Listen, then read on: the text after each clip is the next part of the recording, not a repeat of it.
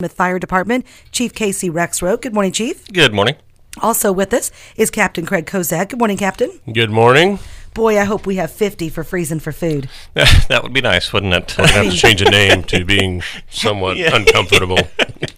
Yeah, we would have to change the name, but you know, it'd be nice. Yeah. I feel like people feel more sorry for us if it's really cold, though. So. And we have done, y'all have been with us for 21 years doing this, and we have done some very cold ones. Oh yeah, yeah. I've done some freezing cold ones, and then and then the halfway. I've also had some really hot ones. So Yeah. I- I'm going to complain no matter what. So.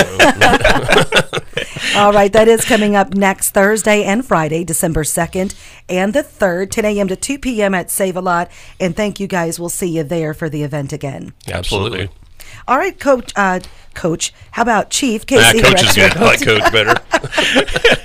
You can tell I'm already in basketball. you did have quite a bit of training that uh, we can share with uh, residents this morning. Yeah, we did have a busy month for uh, training uh, this month. Um, we had uh, uh, firefighter Gary Carson is uh, he just finished up with a uh, vehicle machinery technician class um, down in actually Quincy um, at, near, at their fire department there where they were hosting, and um, he said it's going very well. I haven't talked to him since he's been back the second time, but um, it's a it's a very good class for our firefighters to have. It's it's very advanced uh, vehicle extrication and things like that, stabilization.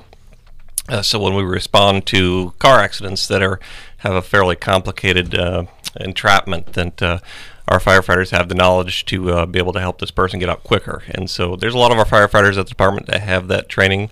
Uh, of course, everybody has the uh, uh, regular vehicle machinery operations training. That's the, the minimum for our department. But uh, um, Gary has going decided he wanted to go to that more advanced training, and uh, it's really he really enjoyed it, and uh, it's going to help out you know in the area. Good. What else? Uh, other training did you have? Also, I'll let Craig handle it, but he uh, he and uh, uh, Captain Ralph Peeler uh, attended a advanced fire officer training. Yeah, we uh, we took a class. It was actually almost a, I guess you'd call it a semester. It was uh, a blended class where we had four weeks of online uh, papers and whatnot to do, and then we spent a week in Champaign at the uh, Fire Institute at uh, the university down there for a week, and then a week off, and then we went back for the final week. It was uh, last week.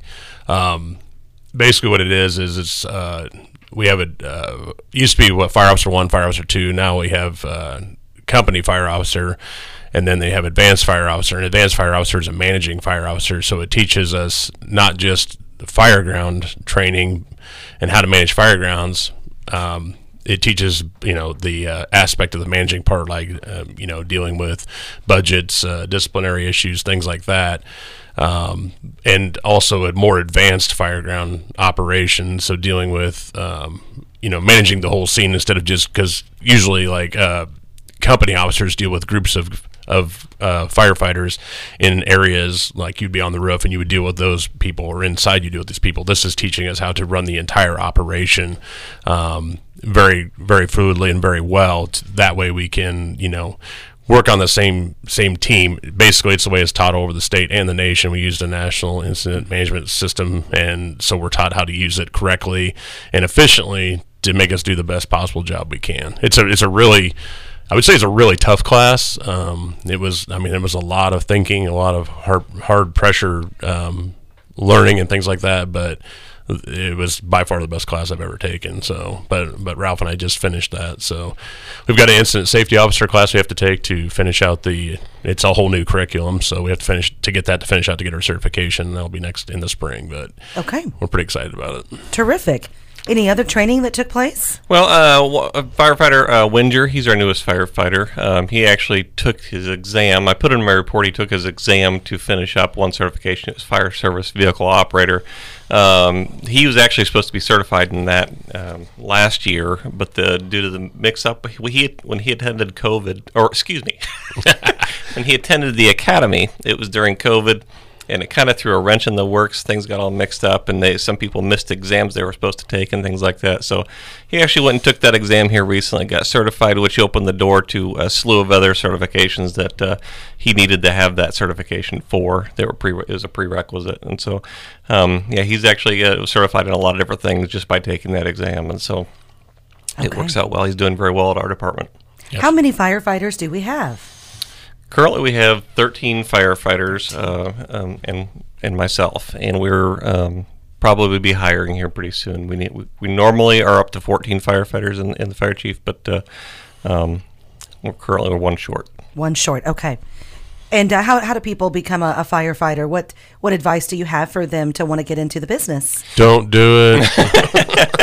I always tell fire, uh, people who want to become firefighters to uh, maybe join a volunteer fire department in the area. Uh, maybe help them gauge if they're that interested in it or not. Um, if nothing else, it gives them some good experience to, uh, um, you know, in that in that realm. And then also, um, I recommend school for anybody, whether it's uh, you know directly for firefighting or something else. Any kind of college will help you out, no matter uh, what you choose to do. Um, but aside from that, I recommend to people to um, get some emergency medical training, whether it's emergency, uh, uh EMT or a paramedic or something like that.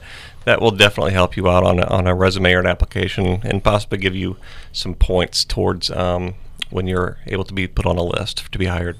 What about military experience? Military experience is definitely a big plus. Um, like I said, there's a there's a point system um, that goes with um, being ranked on a list to be hired for at a fire department, and military military is always given extra points on that list. Um, but aside from that, the people that come from the military already have that background knowledge of how, of the chain of command and things like that, and, and following orders and how things like that work. And so, um, it's always um, very good to see somebody from the military applying for the fire department. Okay. EMS is a huge part of it. Uh, probably seventy percent of our calls are emergency medical calls. So, and that's just the trend. I mean, it's across the nation it's that way. Um, and if you don't like EMS, then this is not the job for you. So you you definitely want to follow through with that part of it. We always say, you know, our, I, you know, and this isn't any offense to the guys who didn't work on an ambulance, but we have several of us, including myself, who work for GHOS or on ambulance services before we came to the fire service, and the skill level that you have is so much higher so we really have, we do recommend, you know, at least getting a taste of it to see if you like it, because if you don't, you're really not going to enjoy the job because that's a huge part of what we do. Okay. Yeah, it's a good point. 70% of your emergency calls, uh, 70% of your calls are emergency medical calls. So, yes. Okay. Well, that's just good to know, um, to just, you know, revisit what it, what it takes to be uh, on the fire department uh, here in Monmouth, Illinois. And 14 is, is our normal. It's, yeah, lately that's been norm- okay. normal. Right. And it's a, you know, people to apply. Sorry. Uh, one of the other things too is it's a continuing learning process continuous you know. We never stop going to school. We never you know like i've been on the department 17 years and i just got done with the class and i have many more to take. So exactly. um, it's you know and things and that's what he was talking about you know uh, firefighter carson going to this tech class. I took tech probably 10 years ago and we want these guys to go and come back because they have the latest information. Things change you know the way firefighting's done the way extrications are done the latest equipment. He's going to have the latest knowledge and it's really beneficial to have people go to classes over and over again and, and just help us through that. Well, and technology is advancing at a far greater pace than what we were accustomed to, um, you know, the, the, last decade, basically, right. and we're expected to see more technological advances. Some for the greater good, and some, yeah, for sure. I don't know, but you know, they're talking about vehicles uh, flying and, yeah. and all sorts of different. things. I can't wait. yeah, beam me up, Scotty. Yeah. All right, guys. What else do you have for us this morning? Well, I see the uh, the city has, has the new decoration, the tree up on the square now, and uh, getting ready for Christmas time. Uh, we were just thinking with Christmas lights and things like that being put up. I know um, my kids are eager to do that, uh, like right now, and so I always push them back and make them wait till after Thanksgiving. But um, no, we just want to make sure people are being careful when you're when you're hanging the lights and things like that around your house um, to take a little extra time and uh, make sure that you know that your cords are, are not run under where they shouldn't be and things like that, and your in your uh, plugins are, are making a good connection and things like that. So. Um, that and when you're decorating the inside of the house, um, if you do have a live tree, want to make sure and check the water in it every day to make sure it's watered, and uh, you know um, keep the, uh, the, the make sure your excuse me your lights are, are safe to use and things like that. They're not old and, and they don't have any frayed uh, wires or things like that on them. How is that LED compared to the old traditional plug-in incandescent bulbs? I think they're I don't know if they're necessarily safer. Everything's UL tested, but they the longevity of them is a lot better, and I, they seem to work better. So, I mean, I feel like they're probably safer, but you know, everything is. I think they're all tested safely. But the main thing is they could have a frayed cord as well. So, um, anytime you're over, you know, I always think about Christmas Story when he overloads the outlet in there and it sparks and the fuse goes out. It's like that's the kind of things we're trying to avoid. So, Yeah. Okay. Anything else on? Uh, ho- it's going to be nice to see the holiday decorations.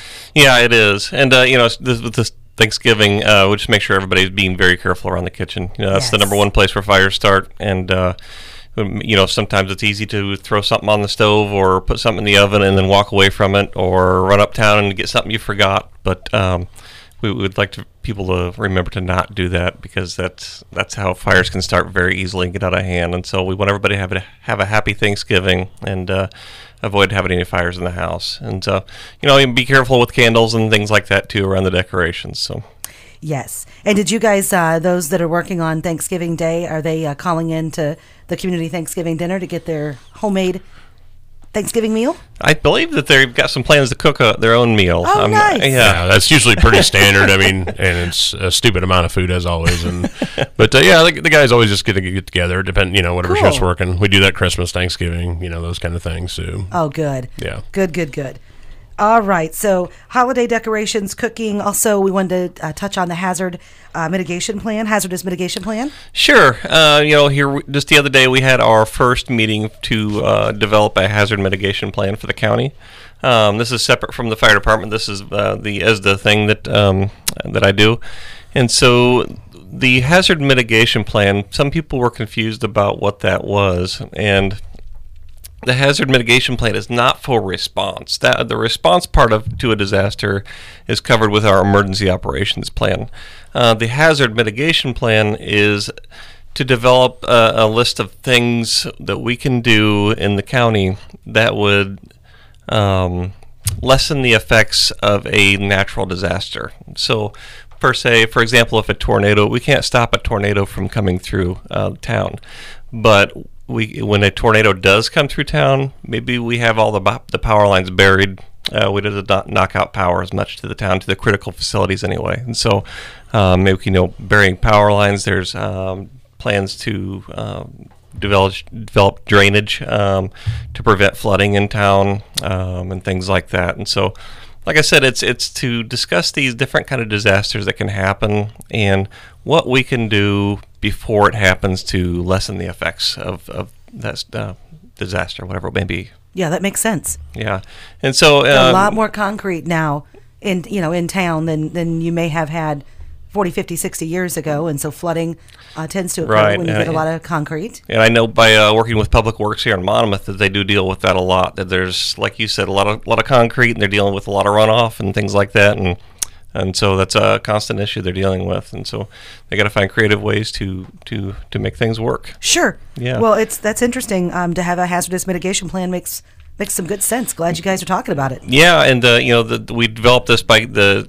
county received a grant from FEMA to uh, develop this plan. We hired consultants that actually help write it because it is a very lengthy process. And uh, uh, by the time it's over, it takes about a year, maybe a little over a year. Um, we'll have five total meetings. Um, we just had, like I said, the first one, and then in the meantime, between meetings, we're gathering information and things like that, sending it to the consultants so they can compile all of it together and uh, develop this plan for us.